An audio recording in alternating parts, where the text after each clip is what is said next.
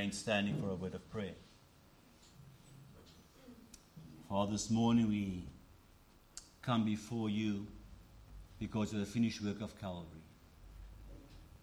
We thank you for the Lamb who was slain, the one who is our Savior, who is now also our shepherd. The Lord, my shepherd, leads me. He is all that we need. We thank you, Father, for the fullness of, his, of the salvation that He provides and for the richness of the life we have because of Him. We pray this morning as we are taught by your word and as we listen to your word preached this morning, that our hearts will be stirred to follow our shepherd without wavering, without faltering, without doubt, for we know that He leads and leads well. We pray for your blessing upon this morning as we listen to your word. Grant us listening ears, obedient hearts, a true walk, that as we walk in this world amongst those who are unsaved, that we may reflect the work of Christ in our lives. We pray for your blessing upon us in the Savior's name and for his sake alone. Amen. Please be seated.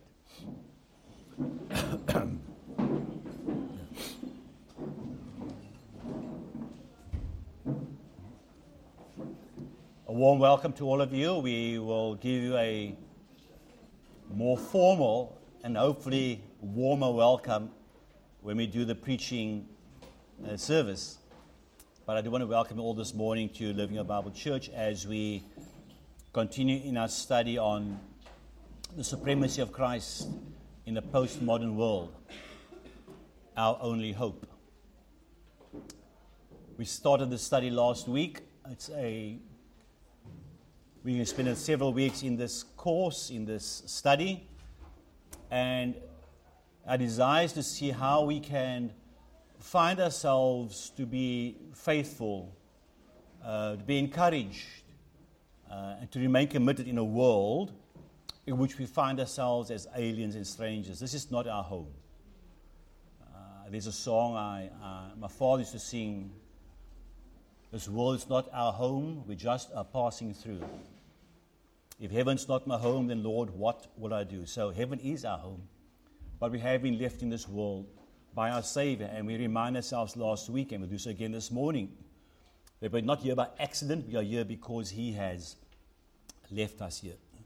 And so we started our study on our only hope, the supremacy of Christ in a postmodern world, and I'll just give a very quick recap of a few points we touched on last week so that we don't leave ourselves kind of coming in and just dangling.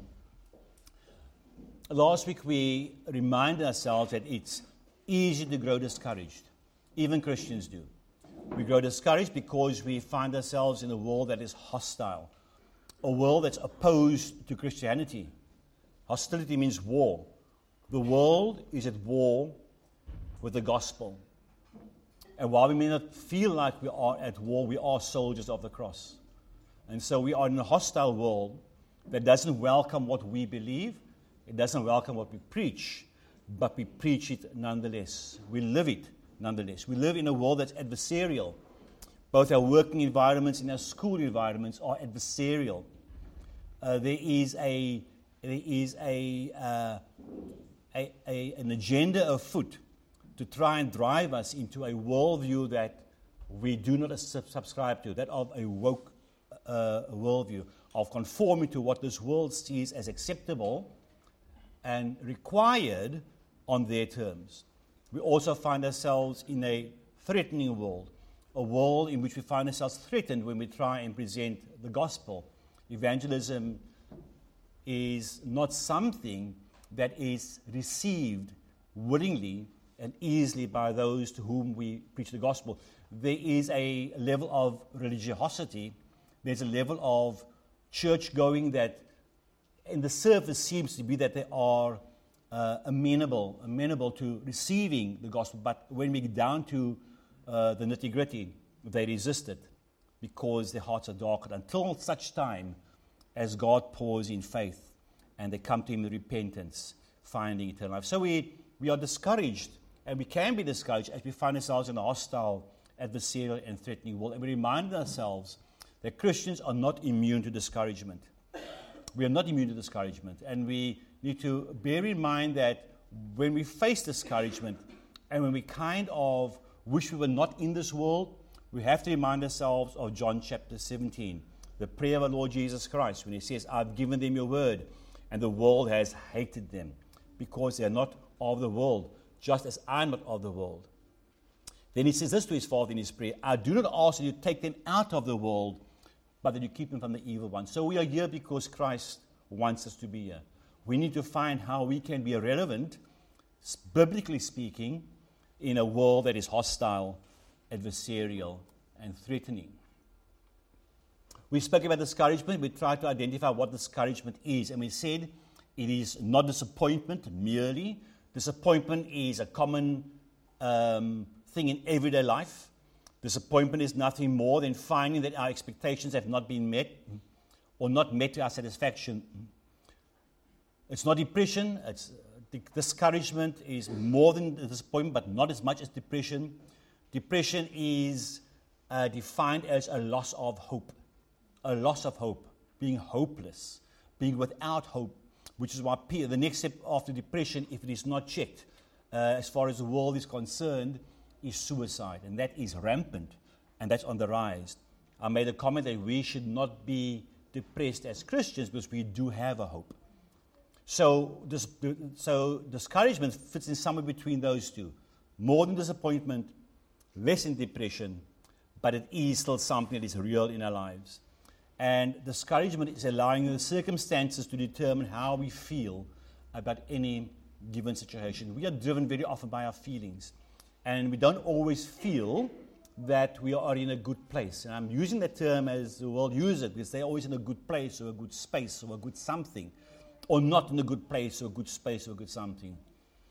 We need to be consistent in, the, in our walk, but sometimes that walk is through a valley and sometimes it's on a mountain peak. And with those rise and falls in our walk with Christ, we have times to rejoice because everything just seems to be so rosy and sometimes things are dark and difficult and uh, comes at us in a way which we wish it hadn't. We still need to rejoice. We still need to be thankful. We still need to be contentment. So, with having said all of that, we then embarked on trying to look at what are the biblical responses to discouragement. And we identified at least two last week. Is a biblical response number one, we overcome discouragement by relying on the word of God we have to flee to God's word for help at times of discouragement. When we are discouraged, the last thing we want to do is read God's word, and the last thing we want to do is we want to pray. And I think often why that is the case is because we are scared we begin to find revealed through God, from God's word and through prayer, that we are probably the cause of our own discouragement. And so we try and avoid that. That may be one of the reasons why we don't do that. There may be others. But discouragement uh, should drive us to relying on the word of God. It often leaves us bitter and without desire to pray or read the scripture, but we should. Psalm 119, verse 49 and 50 says this Remember your word to your servant, in which you have made me hope. This is my comfort in my affliction, that your promise gives me life. When we are in the midst of affliction and discomfort, we draw our comfort and our hope from the Word of God. That is what we need to rely on it's the only real, stable, sure means of helping us out of discouragement. It doesn't change. So its approach to our needs is always the same. In the world, you'll find that there is a changing antidote for everything you can present. And it changes with time, it changes with people, it changes with the proponents. God's word remains sure, steadfast, immovable. And as we face the vagaries of life, if we come to the stability of God's word, we can find ourselves being reassured, being given comfort, and being given hope. We also saw response number two to overcome discouragement was by choosing joy. It's the hardest thing to do, to be joyful in the midst of discouragement. And yet, that is exactly what we are required to do.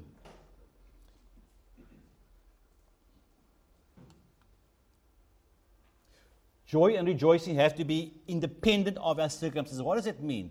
Joy and rejoicing have to be, has to be, or have to be independent of our circumstances. What that means is that no matter what your circumstance is, that should not drive your joy. you're not only joyful because things are good, you are joyful when things are bad. Because it's through those things in life that we realize that we have a God who is there for us.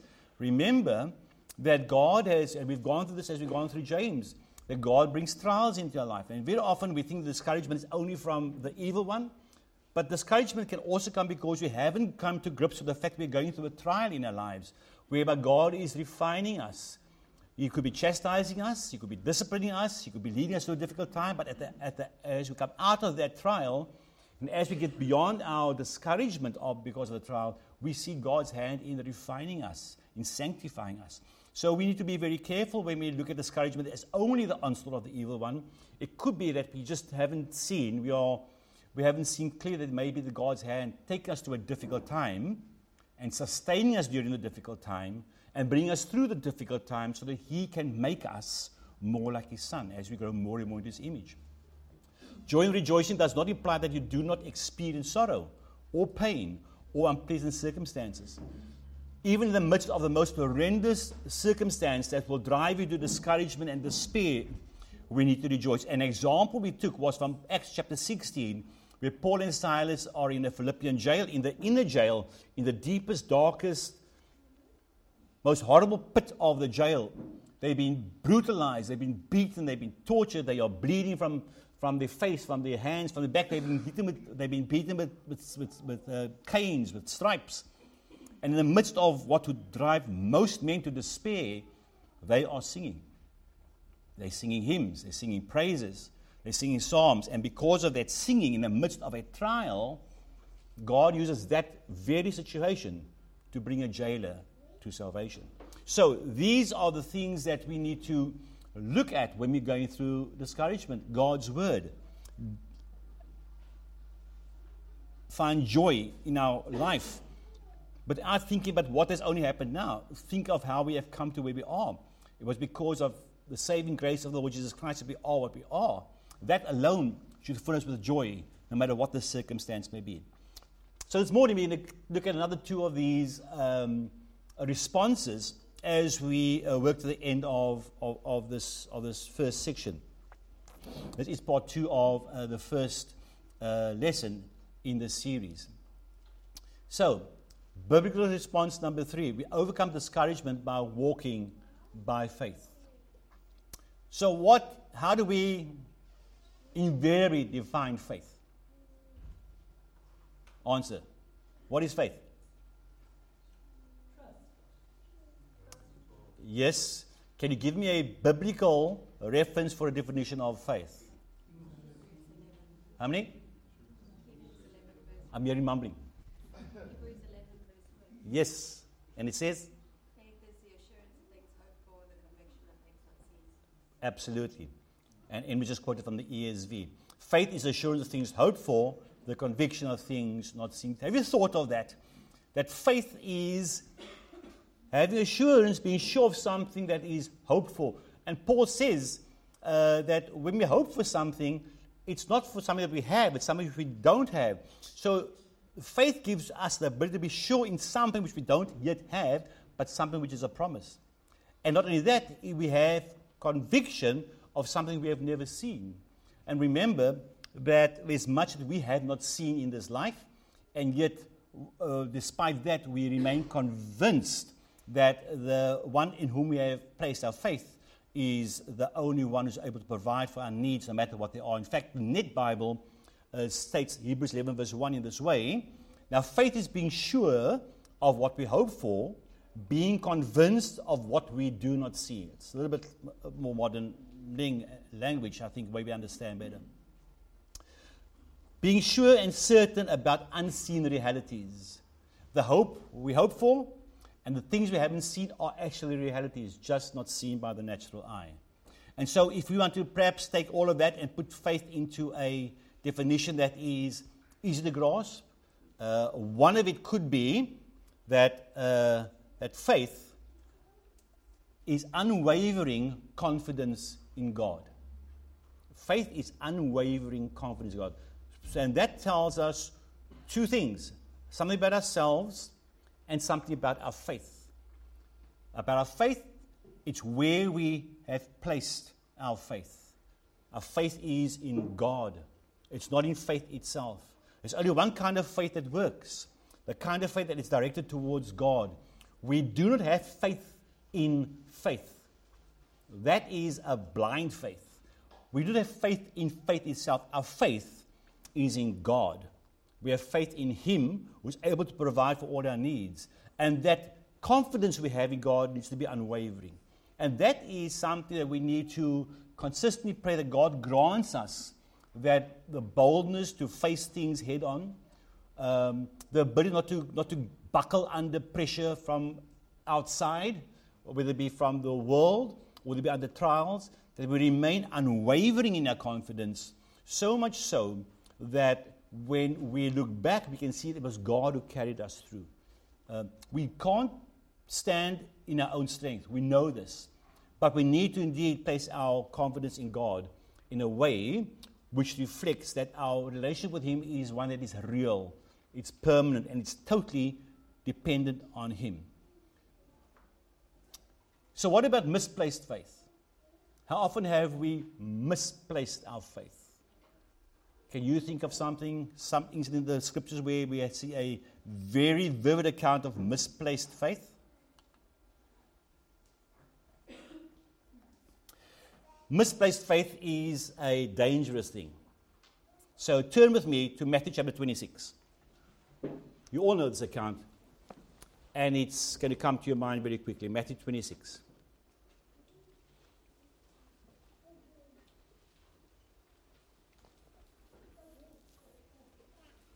Misplaced faith frequently results in discouragement.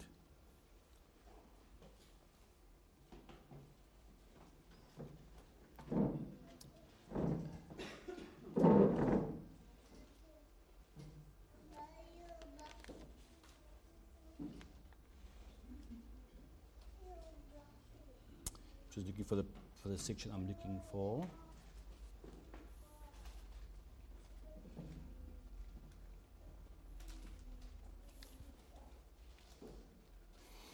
And when they'd sung a hymn, that's verse 30, verse 30 of Matthew 26. And when they sung a hymn, they went out to the Mount of Olives. Then Jesus said to them, You will all fall away because of me this night. For it is written, I will strike the shepherd, and the sheep of the flock will be scattered. But after I'm raised up, I will go before you to Galilee. Now listen to faith, misplaced faith speaking. Listen to faith that's trusting in itself. Peter answered, Though they all fall away because of you, I will never fall away. Jesus said to him, Truly I tell you this very night, before the rooster crows, you will deny me three times. Peter said to him, Even if I must die with you, I will not deny you. This is unwavering faith. This is faith that is so strong that he's, the, the, the, the, Peter makes claims that in any other circumstance you say, wow, this is commendable, but we know the outcome. Peter doesn't know the outcome at this time. And all the disciples say the same. We often blame Peter for this unwavering claim to allegiance to Christ because he remains faithful to his, his master.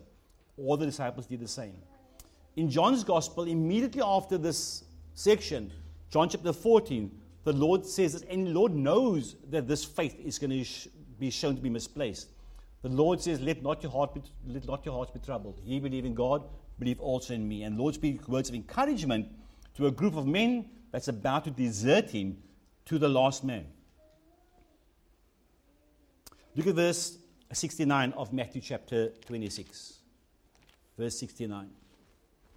This is after Peter had uh, made the claim, uh, and now Jesus is, has been arrested and listen to this man's words now, who has claimed so blatantly to remain faithful up to death. Verse 69 Now Peter was sitting outside in the courtyard, and a servant girl came up to him and said, You also were with Jesus the Galilean. But he denied it before them all, saying, I do not know what you mean. And when he went out to the entrance, another servant girl saw him, and he said to the and she said to the bystanders, This man was with Jesus of Nazareth. And again he denied it with an oath I do not know the man. After a little while, the bystanders came up and said to Peter, Certainly you too are one of them. for your accent betrays you. Then he began to invoke a curse on himself and to sweat. I do not know the man. And immediately the rooster crowed. And Peter remembered the saying of Jesus Before the rooster crows, and you will, den- you will deny me three times. And finally, it hits home. The discouragement, the despair hits home to Peter in a way which came at him like a ton of bricks. And he went out and wept bitterly. So, misplaced faith, no matter even if you think it's directed in the right direction, if it's not true faith, faith in, in the Lord Jesus Christ and in God based on a biblical foundation, uh, that misplaced faith can bring you into huge discouragement. Peter fell. Uh, Peter trusted in himself. He thought that he was able to withstand to the end. But he was met with his own uh, un- expectation. We become discouraged when life doesn't meet our expectations. That's when we become discouraged. We get discouraged when others don't meet our expectation. We're very good at that. We become discouraged when we don't meet our expectations. That happened to Peter. We expect that we can do anything or everything, and it doesn't happen, and we become discouraged. We become discouraged even when we think that God hasn't met our expectations. This is a this is an extremely serious situation to be in when we allow discouragement to cloud our, our minds so much that all we do is lash out, play the victim, blame everyone else, including God, if things don't go our way. Lord, the woman that you gave me, it's her fault, not mine. Uh, don't blame me, blame her. Yeah, so Elizabeth's in touch with our teaching this morning. we act as though we live in a cause and effect world and the things are supposed to turn out in a certain way, just the way we planned. We believe that if we continue to do A, eventually it will result in B. But life doesn't work that way. We are no different to Peter. We place our faith in things that are unable to provide the outcomes we desire. Take something as simple as, uh, as employment. Um, how often have we been discouraged because of the work we do or don't do? We work for a company for years and we believe that our job is secure up till retirement, and then the retrenchment comes in. And we find people are passed over and kept employed while we are retrenched, and we can't figure out why because we are a better worker, we be more honest, more faithful, more committed, more skilled, and we find that others are left to earn while we are retrenched and we become discouraged. And many people leave the employment like that. What about those of you who are trying to find a job and you believe you have the most stunning CV in the world? How can anybody not want to have me on his team? And yet, interview after interview, we turn down, we become discouraged. Uh, that happens, and people do drastic things. What about those who have gone into retirement, uh, only to find that they had plans and then everything's turned upside down by COVID? And now things don't look as easy as it did three, four years ago. And so all of us face levels of discouragement because of circumstances outside of, all, of our control. And it's easy to be discouraged when things do not go our way. It's easy to fall into the trap of pity and wallowing in what we uh, think we do not deserve. Romans chapter 8, verse 28. Let me read a few quickly. Romans chapter 8, verse 28. I think we need to read this to encourage ourselves as we look at discouragement and the reality it is in our lives, um, or could be in our lives, if we allow it to become the dominating factor. Romans chapter uh, 8. And again, I, only, I know you know these verses, but I want to read it so that it drives home into our hearts. And we know that for those who love God, all things work together for good. It's hard to think of that when things are not working to what you think should be for your good. It's hard to grab this verse we read and it fills us with warmth and, and, with, and with assurance. But when you are facing things that don't seem to be going your way, that's the time to read this verse. And we know that, that for those who love God, all things work together for, God, for good. For those who are called according to his purpose. For those whom he foreknew, he also predestined to be conformed to the image of his Son, in order that he might be the firstborn among many brothers. And those whom he predestined, he also called. And those whom he called, he also justified. And those who be justified, are also glorified. And I've read it to the end just to drive this point home that if you are without Christ, then you don't have the hope that we have. If you have not been saved, if you have not been redeemed, if you have not been reconciled to God, then what we're saying this morning is meaningless in your life no matter how fervently you try and apply it. Because you do not know God in whom you can place your faith. You do not have the resources that He has given to His people to be sustained at times of difficulty. You don't have that because you're not one of His. And so, even right in the middle of this teaching program, this teaching lesson, we want to reach out to you who are unsaved and, make, and, and warn you of the danger of remaining unsaved because you face God's wrath, but invite you to respond to the gospel so that this can become a reality in your life. And so that the, discouragement in this world that you face day by day may not be you by yourself, but can be you in the hands of the shepherd who leads you. Romans chapter 8 is a, is a tremendous verse for us when we are going through times of discouragement. We should not let discouragement choke our faith. There are too many things in place for our benefit to keep us who belong to God, to keep us from wallowing in discouragement and despondency. We have the scripture, Romans 15:4. We can, you can, go, you can go there, and this is, a, this is the reference. We have the love of Christ. We've just read that in Romans chapter 8.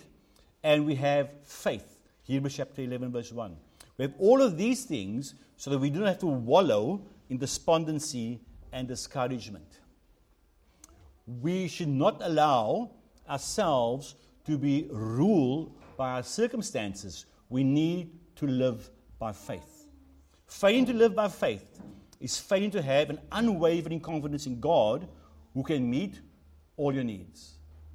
Not necessarily the way you want it to be met, but God can and will meet all your needs, for He provides for us. Any questions? All right. I'm going to go through the next few slides. There are a few to go through, and I will try and keep us on time today. So, biblical response number four we, over this, we overcome discouragement by embracing fellowship. I think, wow, okay, fine. This fit in? And I think it is really very essential to fighting off discouragement. The late uh, J. Dwight Pentecost says this about discouragement discouragement is principally self occupation. We become discouraged because we focused inwardly. We become discouraged because we have made the circle around our little life the world. And we become discouraged because things don't happen in this world the way we want it to happen. We become self occupied. And self occupation is the driving principle behind discouragement. We look at ourselves and we have self pity and we are victims and we cry and bemoan our situation, never realizing that there are many others who are going through the same or even worse. And even more than that, many going through similar circumstances that don't have Christ as their shepherd. So we need to be move away from self-occupation and be Christ-centered. This is why this is about Christ and discouragement. We need to be Christ-centered in a discouragement so that we do not become, uh, do not wallow in that despondency. Um, fellowship is, is a critical thing because the opposite is extremely dangerous. Even the world knows that. Even the unsaved knows that. Isolation is not a good thing. The medical news uh, of today, medical news today, put out an article, um, and it was about stress of being isolated and what problems it can cause, both mentally and physically. And according to the author of a particular article, uh, she wrote this that isolation and we've gone through isolation, right? So this is not uh, academic. We've gone through two years of lockdowns. We've gone through being isolated and remote from other people. We've, we've gone through times we couldn't go out and just had to stay locked into a place. That kind of environment leads to anxiety and stress, amongst other things. Depression and hopelessness, anger, irritability, hostility.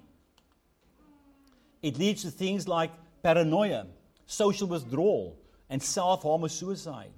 Research indicates that both living alone uh, has an, that living alone has both an adverse effect on both your health and your mental well-being because people need people. People need people. And we cannot do without people. What does Genesis chapter 2, verse 18 say? Amen, brother. You say, well, how does that fit into fellowship? Well, think about it. At this point in time,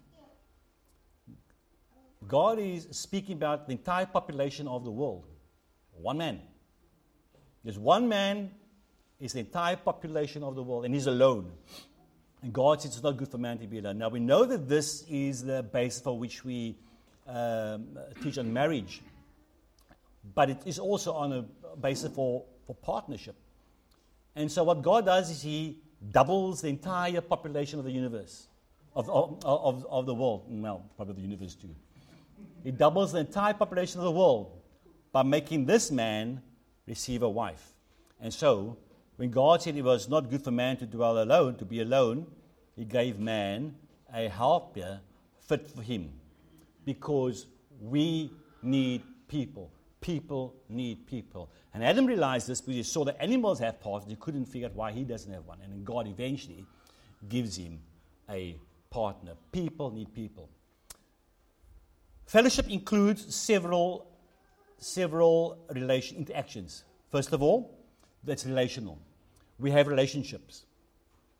In the New Testament, believers can have fellowship and share together. We can have a relation with each other because, first of all, we have a relationship with Christ and share Him in communion. Remember, that is the first one with whom we have a relationship, so we can have one, so that we can have a relationship with each other. 1 John 1 3. That which we have seen and heard, we proclaim also to you, so that you too may have fellowship with us. John writing to those who he considers to be his children. And indeed, our fellowship is with the Father and with his Son, Jesus Christ. And we are waiting and we are writing these things so that your joy may be complete. Completeness of joy is found in true fellowship, true fellowship with Christ and true fellowship with each other. Secondly, a fellowship also includes uh, a partnership. Partnership is something that we uh, continue engaging within the Christian life. In Philippians chapter 1, verse 5, Paul reminds that church that we are partners, we have a partnership in the gospel uh, from the first day until then. So there's a partnership that is also a component of fellowship. And finally, uh, in this in this particular talk today, there may be more we can unpack, but today we unpack this, this one companionship. And again, companionship, we go back to Genesis chapter 2, verse 18, for that was one of the very first companionship relations that God put into place. The, in the Christian community, companionship includes communicating on a spiritual level through a mutual sharing of the things of Christ, the Word, the filling of the Holy Spirit, and the ministries and gifts of the various members of the body of Christ. Those are the outlets that we have and the resources we go to to keep us uh, focused on the reality of the life we're living. We don't become discouraged and despondent when we engage with God's word in the way we are, in, we are intended to do. If we are immersed in the word of God, even when difficult times come, whether it's physical sickness or mental issues or other things, God's word remains our foundation, our bastion, our support. Uh, we be filled with the Holy Spirit, all of us, and it's He who empowers us to live a life that would be impossible to live uh, by our own strength in a hostile, adversarial uh, world, a world that is at war with us. And the ministries of the gifts is how we then express fellowship to each other. It's as we exercise the gifts that we have that the church is edified. That is why when we bring someone or we affirm someone's membership, we make them accountable to you and you accountable to them, and we're responsible for each other so that as we share the giftedness that God has given us, we not only have a fellowship, which we call sometimes a group of people, but we have a fellowship, a sharing of things given to us by God for the benefit of His church. And what was the most, uh, most explicit example of this fellowship? Acts chapter 2, 42, we know that. And they devoted themselves to the apostles' teaching and the fellowship, the breaking of bread, and the prayers. And all came upon every soul, and many wonders and signs were being done through the apostles. And all who believed were together and had all things in common. That is an important point for fellowship because that very first church, uh, to them, fellowship was not just uh, a time to get together and socialize, it was a means for them to survive every single day, every single moment. Because remember that this, are the, this is the first of the Christians, first of the, the first people to turn to Jesus Christ out of the nation of Israel. These were Jews who turned to Jesus Christ. And some of them would have been proselytes who were in, in Jerusalem trying to be Jews. But because of their turn to Jesus Christ, this group in Acts chapter 2, they were, they were ostracized by the community. They were disowned by their families. They were treated with contempt by all around them because they become a, a cult who followed the way. And so, as far as the Jews were concerned, in the Jewish community, they had every reason to be discouraged. But they found comfort in community. And the comfort they found to deal with the discouragement that they had was to be in fellowship. And they devoted themselves to the apostles' teaching. They devoted themselves to breaking of bread. They devoted themselves to prayers and they devoted themselves to fellowship. They didn't just kind of rock up, have a cup of tea, have a piece of matzah, have a glass of diluted wine, and go home. Didn't kind of just come there and say, Well, it's cool to be here tonight. They were devoted to this because their very life depended on it. And I want to submit that our spiritual well being is dependent on how true our fellowship is to each other. Fellowship is not something that we can just overlook. It is something that is uh, central to dealing with um, discouragement. God has created us to be dependent on people, dependent on Him and on one another. No man is an island. None of us has the ability to go it alone. Many try, and to some of us it comes easy. And I speak to myself, yeah, to some of us it's easy to be self dependent. It's easy to be man alone. It's easy to do things your way for the reasons you want to do it. And sometimes we abuse the skills God's given us to be used to the betterment of all by using it purely for ourselves. And so uh, I know what it means to want to go it alone. But none of us truly has the ability to go it alone, especially in the church of Jesus Christ. We need the communion or companionship of one another, spiritual fellowship both on the vertical and horizontal planes, are absolute necessities. This is not easy to grasp, but we need to because of the negative impact society has on traditional culture and traditional church life. I'm going to refer to three things quickly uh, in another slide because of time, but I will explain exactly what I am going to get to.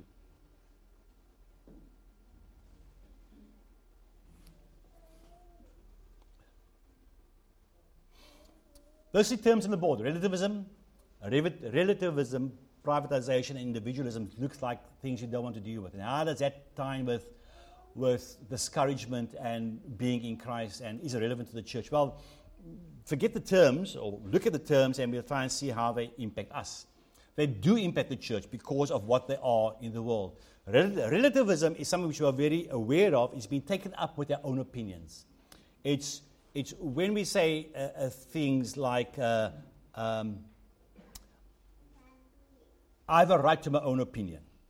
Uh, how often have you heard that? This is my opinion, you cannot tell me what to do. Believe it or not, that happens in the church. And it's the first step to breaking down fellowship, which could lead, which could lead to discouragement. Have you ever heard someone say, Well, that's your view of that verse? I have my own opinion. Um, you believe that, but maybe there's something else. And sometimes it's on some very serious portion of God's word where we actually say, Well, you have your opinion, I have my opinion, let's agree to differ.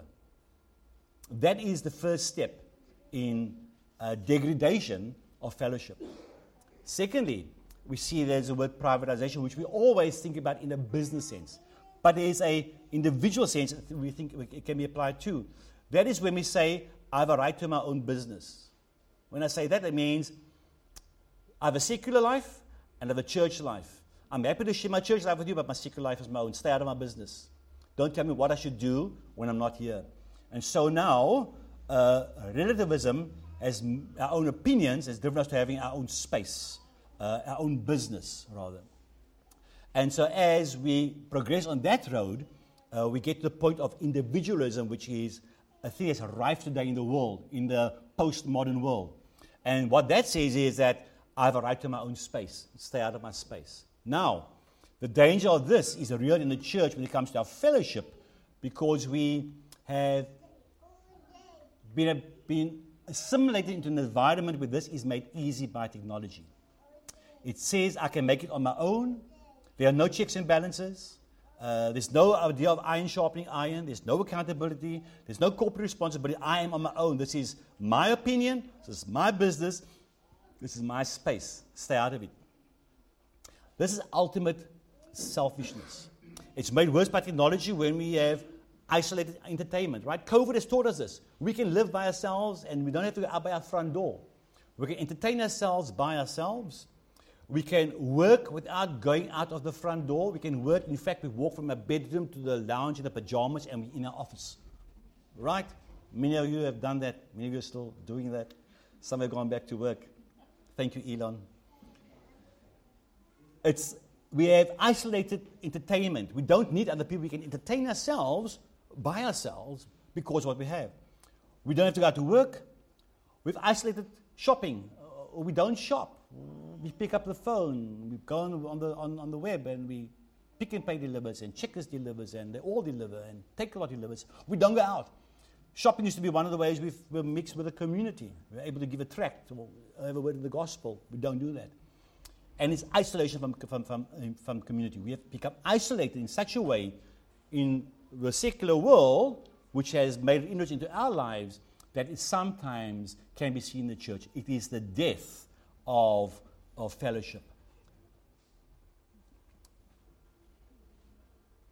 This is why I, I, I strongly discourage uh, too many uh, online church meetings. I see the benefit, make no mistake about that. I, see the, I see the benefit of being able to meet when everything is going against us I understand it clearly. But I'm very concerned that becomes a way of life for the church. And so we meet only on the screen. And nothing more to me than the brightness of my screen or the background I have put around your head. And so we become avatars in the lives of our Christian brothers and sisters. Online churches is unbiblical. We need to be meeting like this and you know that we have made an effort to do this even when others did not. Because fellowship is important. It's a, one of the ways to prevent despondency, discouragement, and despair. Church fellowship is the atmosphere in which we serve, in which we grow, and in which we, we worship.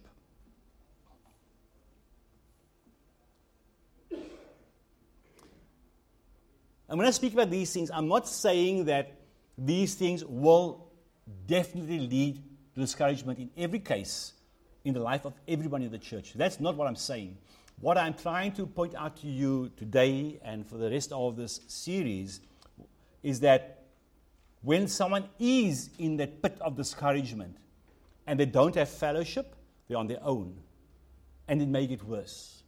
But when they are amongst us, when we are amongst each other, we see each other's demeanor. We see a changed facial expression. We see a sense of moroseness, a sense of sorrow, and we intervene and we ask a question. So within the fellowship, others recognize your level of discouragement and despondency and they reach out. And that reaching out is why fellowship is essential to negating discouragement. It's only in, within the family of Jesus Christ and within this body that we share things in common and that we understand each other's sorrow and suffering and that we're able to direct you to the correct solution, not to some Oprah Winfrey chat thing. It's not the way to go. So, fellowship counteracts discouragement in, in several ways. A community with whom you can share concerns that could lead to discouragement, uh, fellowship will negate that. Fellowship discourages, fellowship counteracts discouragement by being a community that will recognize that you're going through a difficult time and is able to provide spiritual and practical support in times of need.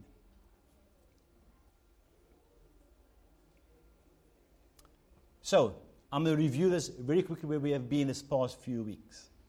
We have said that we overcome discouragement by relying on the Word of God. We, we overcome discouragement by choosing joy. No matter how hard it is to choose it, we choose rejoice. Paul says, rejoice. We overcome discouragement by walking by faith. We know we walk by faith and not by sight.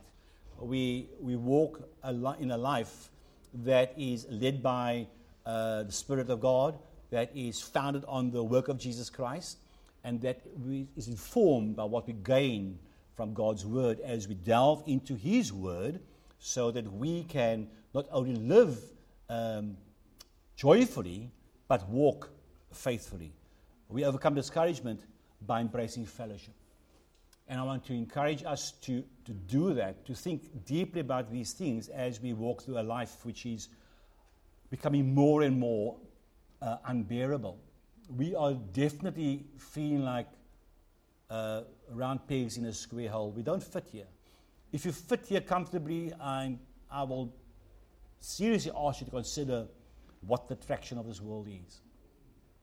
If you find anything that is attractive, that keeps you wanting to stay here, I think it's time to uh, recheck uh, your list of priorities in Christ.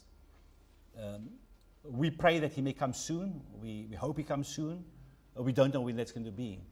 But until then, we are left behind. He has left us behind. He's told His Father, don't take them out, leave them there. And as we live in this world, in full fellowship with, with each other, displaying the love of Christ to each other, the world will see that what we have is not only worth having, it's worth dying for. And maybe then we will take up peak this kind of um, assurance, not in ourselves, but in Christ, knowing that He's the one who has gone through deep discouragement. He was the one who has suffered at every level, tempted in every point as we are, as we are, but without sin. But he never ever caved in. And if you think that he did not go through deep depths of discouragement, he, he wept over Jerusalem. He wept at the grave of a friend. His sweat turned to drops of blood as he prayed to his father facing the cross. He knew deep depths of discouragement, of sorrow. But he wasn't discouraged in the way that we do and give up. He was merely in deep sorrow realizing that in this world we are all exposed to the things that take place with all men. We haven't been exhaustive. Um, we haven't certainly covered everything, but this is a good starting point to deal with discouragement. Uh, we've three minutes to, four minutes to. Are there any questions? One question. Andrew. So to start quickly, um, number two, to choose joy. Yeah. Um, the, the, the joy is the fruit of the Spirit. Yes.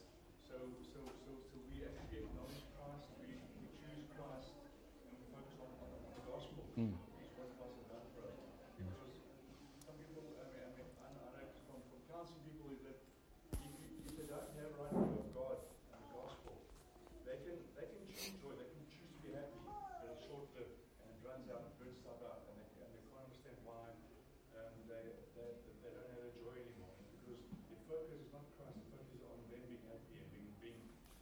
so, so, so it's always about focusing or turning their focus to get a right view of God, what God did, and who they are in God's, in uh, how secure their, their, their, their salvation is. Yeah. And that, that gives you joy because that's, a, that's you can't choose what something that's a fruit of the Spirit. The Spirit gives that.